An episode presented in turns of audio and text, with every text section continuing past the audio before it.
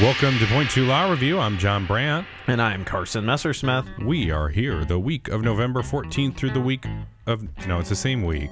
Let me yeah, try November that again. Four, yeah, fourteenth, uh, fourteen, seventeenth. Add three, carry the two. November fourteenth through the seventeenth. Did I get that right? Yeah, seventeenth. Oh, and we're man. here on a Friday. It is a Friday. It's a Friday. Hey. We are turning out the pod. We are. We're getting it done. Look at us. I'm proud of us. Uh, let's see. What did I want to think about? That's for later. I've got exciting stuff for tonight. Oh, did you hear about Joe Burrow? Oh, yeah. Joe Burrow's out. Rest of the season. Yeah. I have a Cincinnati Bengals fan in my house oh, who's going to yes, be very upset do. about that. Oh, I know. Well, you might as well tell him that, you know, I think the hope sit for this down. season's gone. Yeah, you got to sit him down. You gotta Listen, sit him. son. Listen, as I've I've learned cool. from, as I've learned from many years of watching Nebraska football, all hope is gone. Yeah, I need to prepare him for lifelong disappointment. Yeah. If you're going to be a fan of anything, you know, you just have to be prepared. Except the nineteen ninety-four, nineteen ninety-five Nebraska Cornhuskers. Yeah, I was going to say. Or, uh, yeah, if you were a Husker fan from the mid to late seventies all the way to the nineties, you did but okay. But if you're only a fan of those two seasons. Those two tiers, yeah. Undefeated seasons are great. There's no negatives there. But if you're there. a fan of a team, you're going to have some downtime. Yeah, you'll have some ups and some downs, some roller coaster. I'm a fan and a big fan, and I, I was able to secure my tickets to the uh, big game on Friday, or today, so... The big of game a winning today. team, yeah. Oh, you're going to go to the yeah, B-ball the Wolverines game. are coming down, so yeah. Are they going to be scouting? Or does volleyball not do that? No, I, well, there could be. Do you think there'll be some Harbaugh lookalikes in the stands, maybe, with their I, binoculars? I mean, the joke is probably three weeks old, but it's still kind it's of funny still to good. me. Yeah, it's still a good joke. Okay. Um, let's start with ex parte summary. We got an ex parte summary, which is just you, Carson. What I know, I'm all alone here. So, State v. Dapp, circumstantial evidence. All right, go ahead with State v. Dapp from the Nebraska Supreme Court, Carson. All righty, so jumping straight into our one Supreme Court opinion. This is on appeal from the District Court of Hall County. And uh, the case on appeal here is a conviction from a bench trial for uh, possession of a firearm by a prohibited person and unlawful discharge of a firearm, and then the overruling of a Uh, motion for new trial. And so the big issues on appeal are um, circum the use of circumstantial evidence and uh, lack of evidence to prove the underlying charges here, and then ineffective assistance of counsel. And so the basic facts of this case are that uh, there was a shooting at an apartment complex in uh, Grand Island, and there was basically one eyewitness, but the problem was it was at night. And so the evidence here is pretty spotty as far as what actually happened and what was seen. And the chief witness here, uh, Miz Fugate, basically said that uh, she saw the defendant uh, standing outside the apartment after what she believed to have been a couple of shots, um, and that she had something in his, or that he had something in his hand. And the interesting part here is that she testifies that what could have been in his hand could have been a cell phone. It could have been a can of pop. It was dark outside. All she could see that uh, the object was uh, dark and that it flickered in the darkness. There also was a statement by the defendant uh, to another individual that said, "Next time I won't miss you," or "Next time I will hit you." And that's what she's saying. She heard him say either one of those two things. Um, and so the police come in, they do an investigation, they find a twenty-two caliber bullet casing, um, and then they go and, and track where uh, this bullet landed into an attic. They never actually find uh, the me- metallic part of the bullet, but they uh, find uh, the hole that it left and basically where it had hit. And And so here there was a bench trial, and uh, the court uh, found this individual guilty, Dapp guilty, uh, of the possession of a firearm by a prohibited person, and then uh, also of the uh, discharging of a uh, firearm. And so the big issue again on appeal was a sufficiency of evidence argument and, and an argument that there was a uh, lack of direct evidence, and circumstantial evidence here was not enough uh, to produce Uh, a conviction.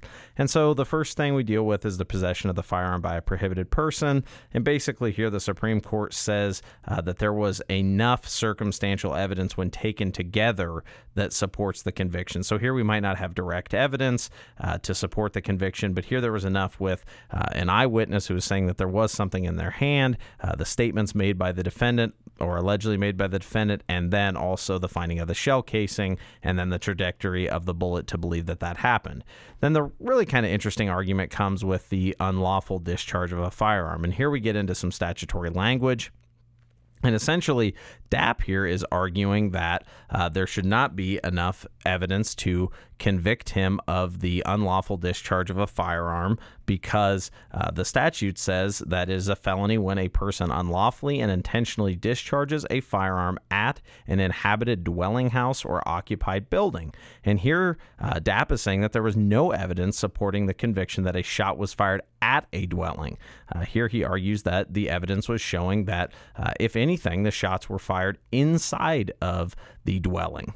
And the Supreme Court basically goes through and says that they don't have to uh, deal with the uh, argument because uh, the second um, or because um, there was enough evidence to show that for one count um, of the offense, there was an unlawful discharge uh, of a firearm, and that even though it was um, Or, or there might have been other shots inside the house, there was at least one shot uh, where there was a sufficiency of evidence to demonstrate that a firearm had been fired outside the building and then had um, hit the dwelling unit. But they, they choose not to go into the statutory language and actually address uh, the defense's argument here as far as whether or not there was a discharging of a firearm at uh, the dwelling unit, basically saying that, you know, we're not worried about the other two shots that maybe happened inside of this dwelling unit, but there was enough evidence to show that there was at least one shot that happened outside and was at a uh, dwelling unit. And so then they deal with, again, the motion for new trial um, and the state not meeting its bur- burden, um, and they do not find abuse of discretion uh, from the lower court uh, in overruling the motion for new trial. And then the ineffective assistance of counsel arguments. The first one uh, revolved around um, the failure to communicate and adequately review discovery, and this was with uh, the defendant, so with trial counsel actually conferring with the defendant in this matter. And here they say there's not enough evidence to address this. Uh, there wasn't enough on appeal to actually deal with whether or not this had happened. Um, and then there was an issue with a failure to uh, take depositions, and then a failure to um, investigate and to develop more favorable evidence, and then um, advice to uh, not testify. And basically they go through each of those and, fi- and find that uh, the record was either insufficient or they had failed to sufficiently uh, plead this claim. And then the final argument was that there was a cumulative effect uh, in regards to the ineffective assi- assistance of counsel claim, and uh, they found that that, did, that doctrine did not apply uh, in this matter, and so therefore uh, they affirmed. All right, let's go to the Court of Appeals. I think you have the first one? Yeah, so I think I get to jump right back in. Great. A lot of Carson on the uh, I'll waves mute myself today. Again. Yeah, happy days. All right, so we jump straight into State of Nebraska versus uh, Mario Godoy, and this is on appeal from the District Court of uh, Dawson County, uh, Judge Doyle there. And uh, the appeal here is that um, there sh- the District Court erred in failing to uh, suppress evidence uh, reg- in regards to this stop and seizure um, of evidence for uh, the possession of fentanyl with intent to distribute. And here it is incredibly fact heavy, and basically, uh, and I'll try to summarize it as quickly as I can. The reason it's so fact heavy is there's a ton of facts in regards to this actual stop and then seizure of the evidence. And so basically what happens here is that uh, Godoy has a taillight out and is traveling on I eighty. A state patrol, uh, Trooper Goodschmidt, notices that he has this taillight out, begins uh, following him and tracking him. Uh, he comes up to this vehicle, uh, realizes it is a older uh, B M W, but it has a license plate that starts with a number eight. Uh, he corresponds this to being a vehicle that is too old to have a plate that should be associated uh, with a vehicle like that, because apparently he is familiar with California licensing procedures.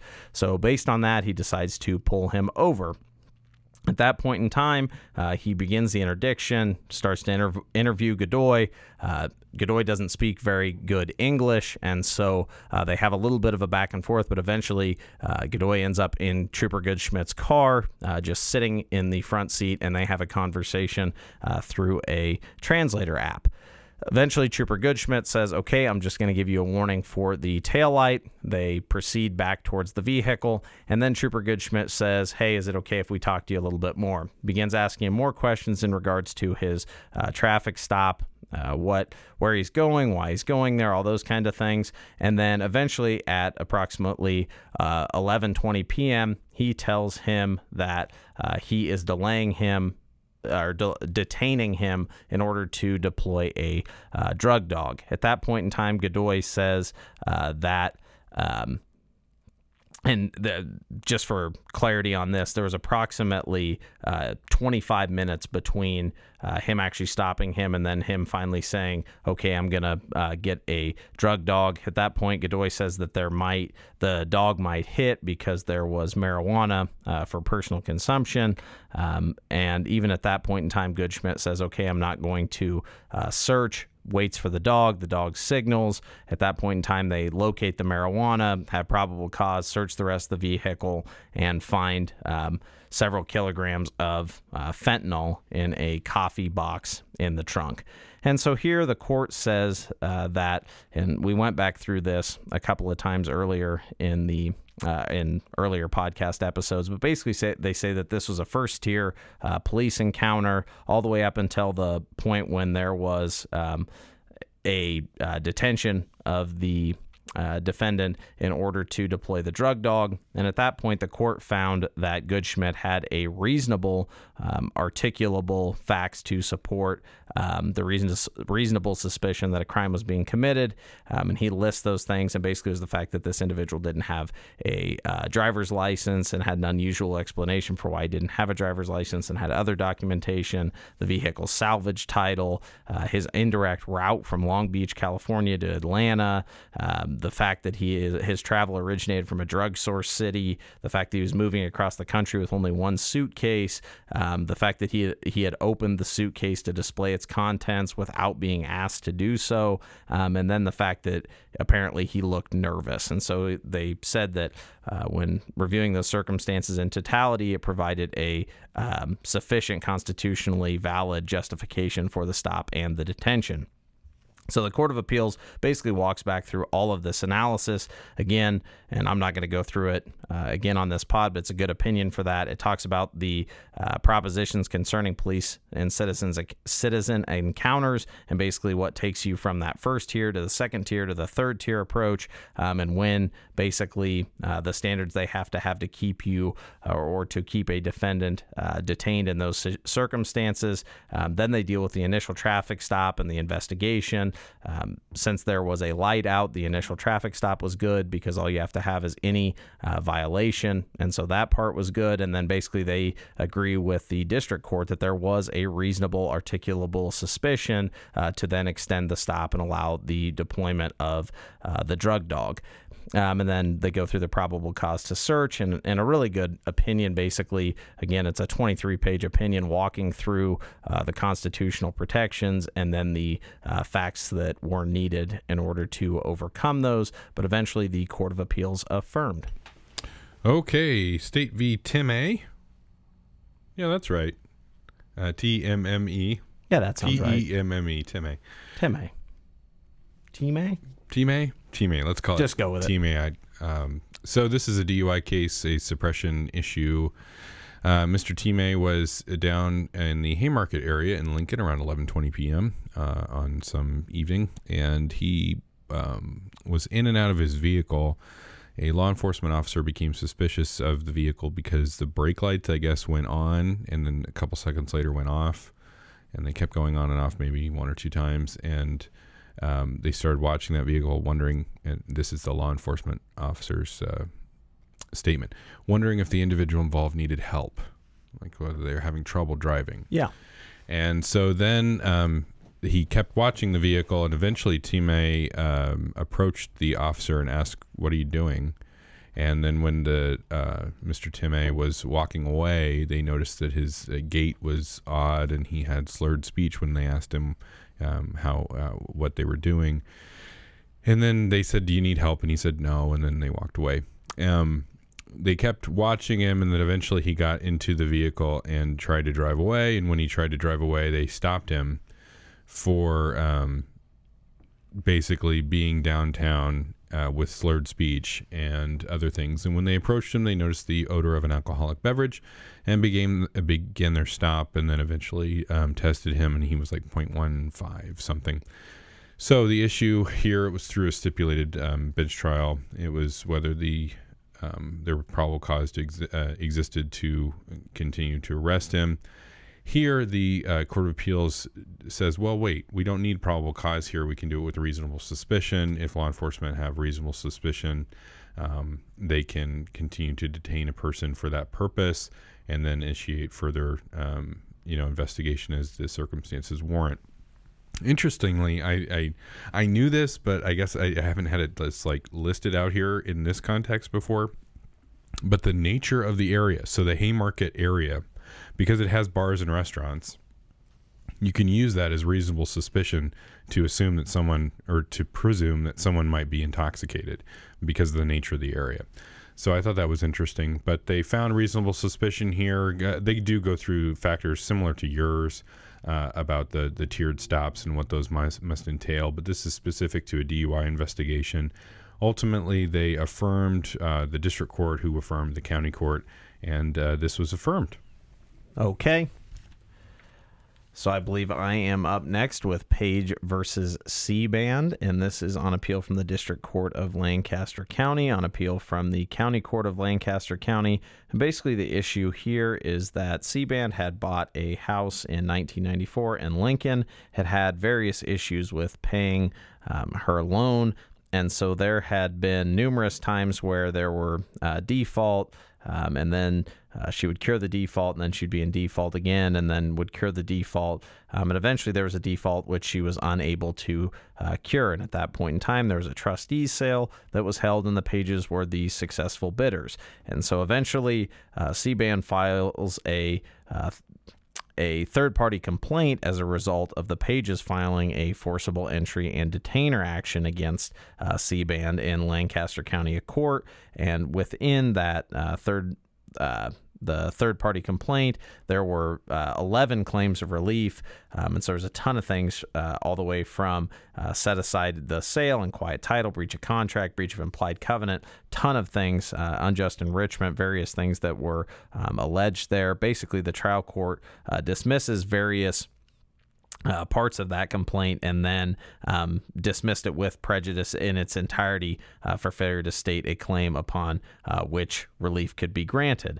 And so the the good part here, and I guess the value in this case, is that there's a ton of analysis um, on every one of these areas. So this is kind of a uh, just a, a plethora of different issues, um, from the set aside sale and conveyance, um, and then again the uh, quiet title, breach of contract, breach of implied uh, terms, violations of N D T P A and N C P A, um, and then also the unjust enrichment for homestead rights, unjust enrichment of occupants and claimants, um, and then the final uh, motion to dismiss uh, the fourth amended complaint, where uh, Seebahn had tried to allege promissory estoppel, violation of Regulation X, uh, misrepresentation, neg- negligent servicing, um, and here, again, I'm not going to walk through all of those, but this is a case where they pretty much dealt with at least a little bit of law on every one of those sub areas, and then uh, dealt with the facts that would have uh, essentially needed to have been pled in order to have been successful or to have made a claim here.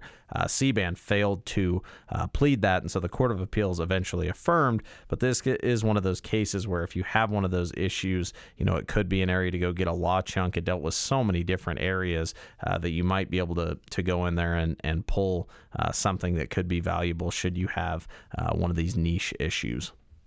Okay, and if I were to say the word um, or the phrase Kramer versus Kramer to you, would that mean anything? Yeah, that would mean something to me. Like, what would it mean to you? I don't know, but it means something to me. I mean, it tripped something in my head.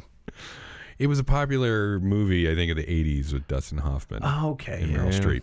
And uh, Kramer versus Kramer is Boy, our next Meryl case. Meryl Streep, that's digging one way out. Well, hey, uh, that's the uh, next case from our Court of Appeals as well. It was Kramer versus Kramer. It's a complaint to modify custody, oddly, which is why uh, I made that connection. Yeah, that but, fits beautifully. Um, the mom here was, uh, she worked at the... they had this agreement back in two thousand nineteen to care for this child, um, kind of where mom would have primary custody.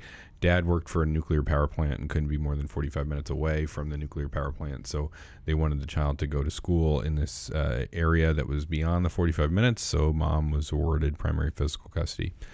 Then at that time, mom worked at an auto parts store. Well, now mom is a mechanic for an international race team. I don't know if she's in Las Vegas this weekend or not with the uh, Formula One people, but she might be. Um, and she's a mechanic for an international race team, and she's gone, I think, forty-two or something, fifty-two nights out of the year.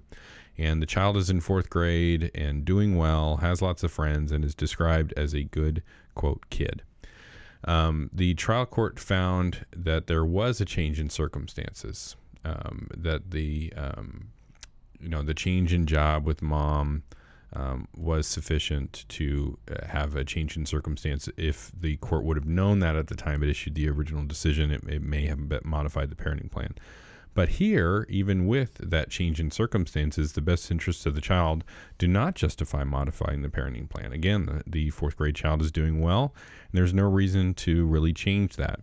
The court did admonish the mother that she needs to consider. Apparently there's some local court rules. I don't practice in that jurisdiction, but apparently there's some local court rules that, you know, you need to reach out to the other parent for um, maybe. And again, this is me speculating based on this opinion that there's, that you need to reach out to the other parent if you're going to be out of town or something. It seems that that's what they imply in this decision, and that you should talk to dad first. And the, the trial court did admonish mom that uh, she needs to do that, or she might lose, um, you know, some custody later on. The basis for the appeal here was that the modification should not have occurred based on the best interests of the child. And this is what I thought was an interesting argument for judicial efficiency. They're basically saying, hey, eventually mom is not going to uh, follow the court rules, and we're going to have to come back here on a contempt. So you might as well just give us the extra time or give us the con- um, the you know custody right now. Uh, interesting argument, did not work. Um, the court was very specific that um, the purpose of a modification custody is to uh, be consistent with the child's best interest, not to, quote, avoid unnecessary future litigra- litigation, which is um, this court quoting the appellant uh, in their brief. So the um, decision of the district court was affirmed. Okay, next case we come to is May versus uh, Flanders. And this is an appeal from the from an order from from the Nebraska Workers' Compensation Court finding that Richard May had sustained a recurrence of a twenty eighteen work-related injury during the course of his employment with a new employer, um, and so that his previous employer was responsible for the payment of past and future medical expenses. And basically what's going on here is that uh, Mister May had originally been employed Um, with uh, a company that was not related to Walmart, uh, where he had had an injury um, and had uh, had had a surgery. Uh, he then goes to uh, work with Walmart in twenty eighteen. Uh, he feels or um, went went to work in twenty fifteen. Um, in in twenty eighteen, he feels a pop in his elbow. Um, at that point in time, seeks treatment and basically has to have another surgery. Um, uh, continues his employment with Walmart on uh, light duty. Eventually, is released. Is not having any issues. Um, and then in October, um, his position with Walmart is terminated, and he goes to work uh, in twenty nineteen with uh, Flanders. At that point in time, he's doing okay. Um, he had ceased taking uh, pain medication, but eventually, uh, because of repetitive heavy lifting, he notices an increase uh, in issues in his right uh, elbow. He doesn't. He said that uh, he did not feel a pop like he previously had, but the pain uh, was incredibly worse. And so uh, basically uh, here he has um, some kind of tendonitis um, and issues where it puts him on a uh, lifting restriction. And so there's a ton of debate that goes back and forth between where this injury is sustained. Uh, there's expert testimony in regards to uh, the doctors, and basically uh, what it comes back to after the workers' compensation uh, court is able to evaluate this is that um, he uh, was not able to show that he had sustained an injury while he was employed by Flanders,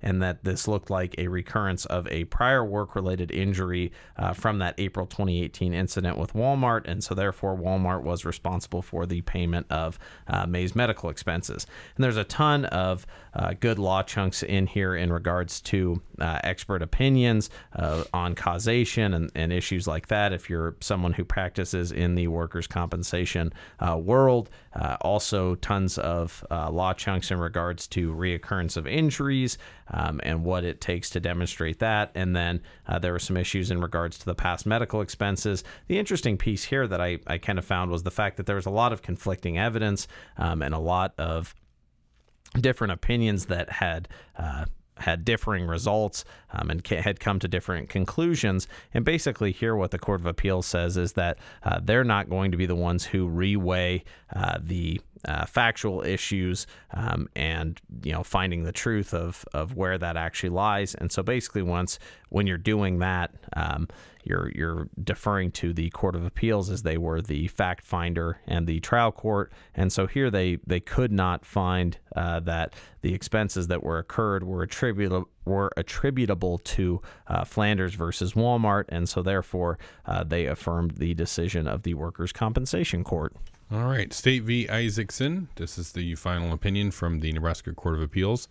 Miz Isaacson was convicted of two counts of possession of a controlled substance. One was methamphetamine, one was oxycodone.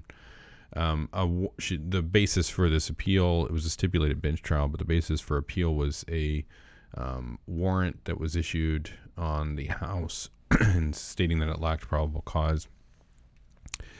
The basis for the um, warrant that they claim lacked probable cause and was insufficient was based on a uh, statement, a series of statements from a confidential informant. The confidential informant indicated to law enforcement there were some burglaries in Denton, Nebraska that resulted in some stolen coins, a lot of stolen coins. And so they, um, this confidential informant said, hey, these two fellas are the ones who were involved in the burglaries and the, and the theft of the coins. And the confidential informant said that the they saw the coins in the defendant's possession. Not only did they see the de- coins in the defendant's possession, the confidential informant had Um, photographs of the coins uh, uh, in the defendant's possession. Now, those photographs were actually taken at the confidential informant's house, not at the uh, house of the defendant. But the confidential informant indicated that the um, property that the defendant stayed at was often used to house um, stolen property, and also used to ha- house people uh, who needed a place to stay for short periods, and was often paid in cash or through drugs, and that was the defendant's property. So that was the basis basically for the search warrant. The search warrant was obtained um, because the property was allegedly stored at the at, um, Isaacson's place, and the um, search resulted in finding a pill bottle with some oxycodone in it that, that was in a prescription pill bottle that did not, the prescription had a different name than Miz Isaacson, and some methamphetamine. So the challenge was they were re- basically only one, but uh, stated as three. The re- reliability of the informant was number one. We have nothing that shows that this confidential informant was reliable. Second, uh, there was a lack of probable cause. Uh, and third, that the warrant Uh, had material omissions. If you're going to go look for coins, you can't go in, in, in that belong to these other people.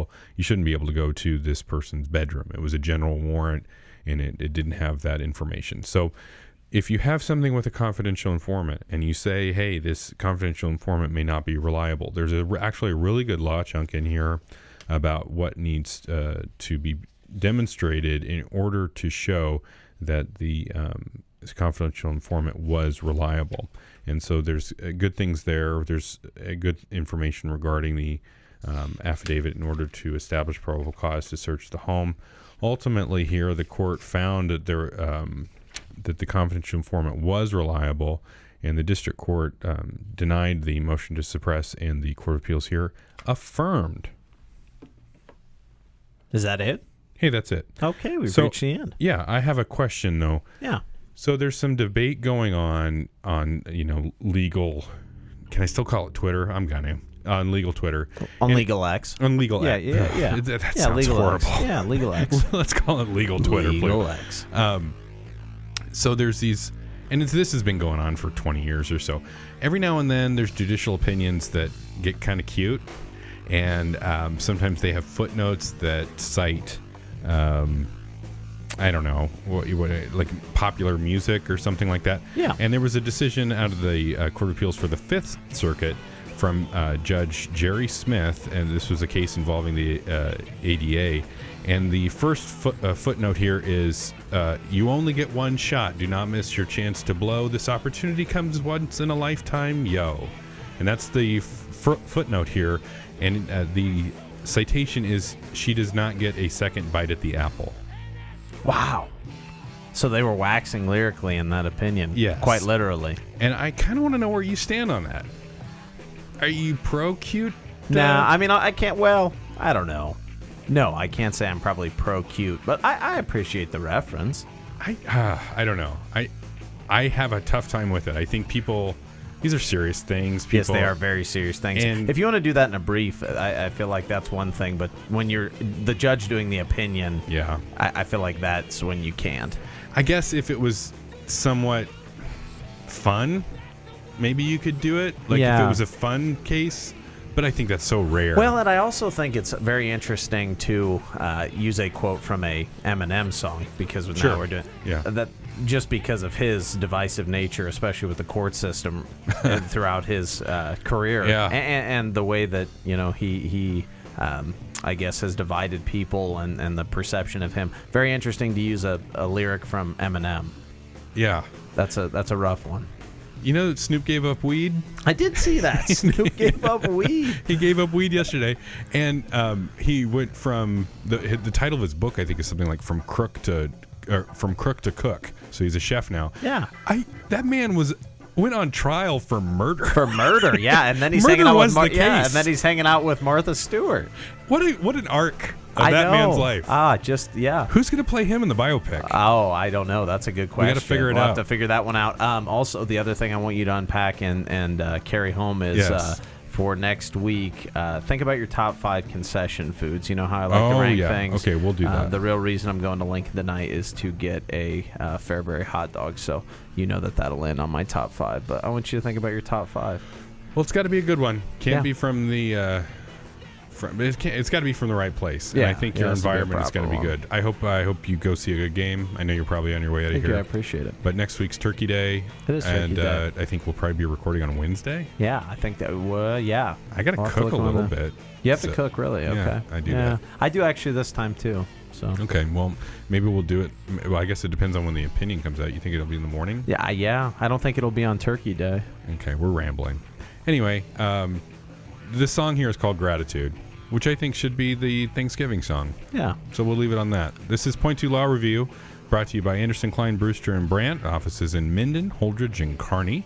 I'm John Brandt. Have a great weekend. Carson Messersmith. Thanks, everybody.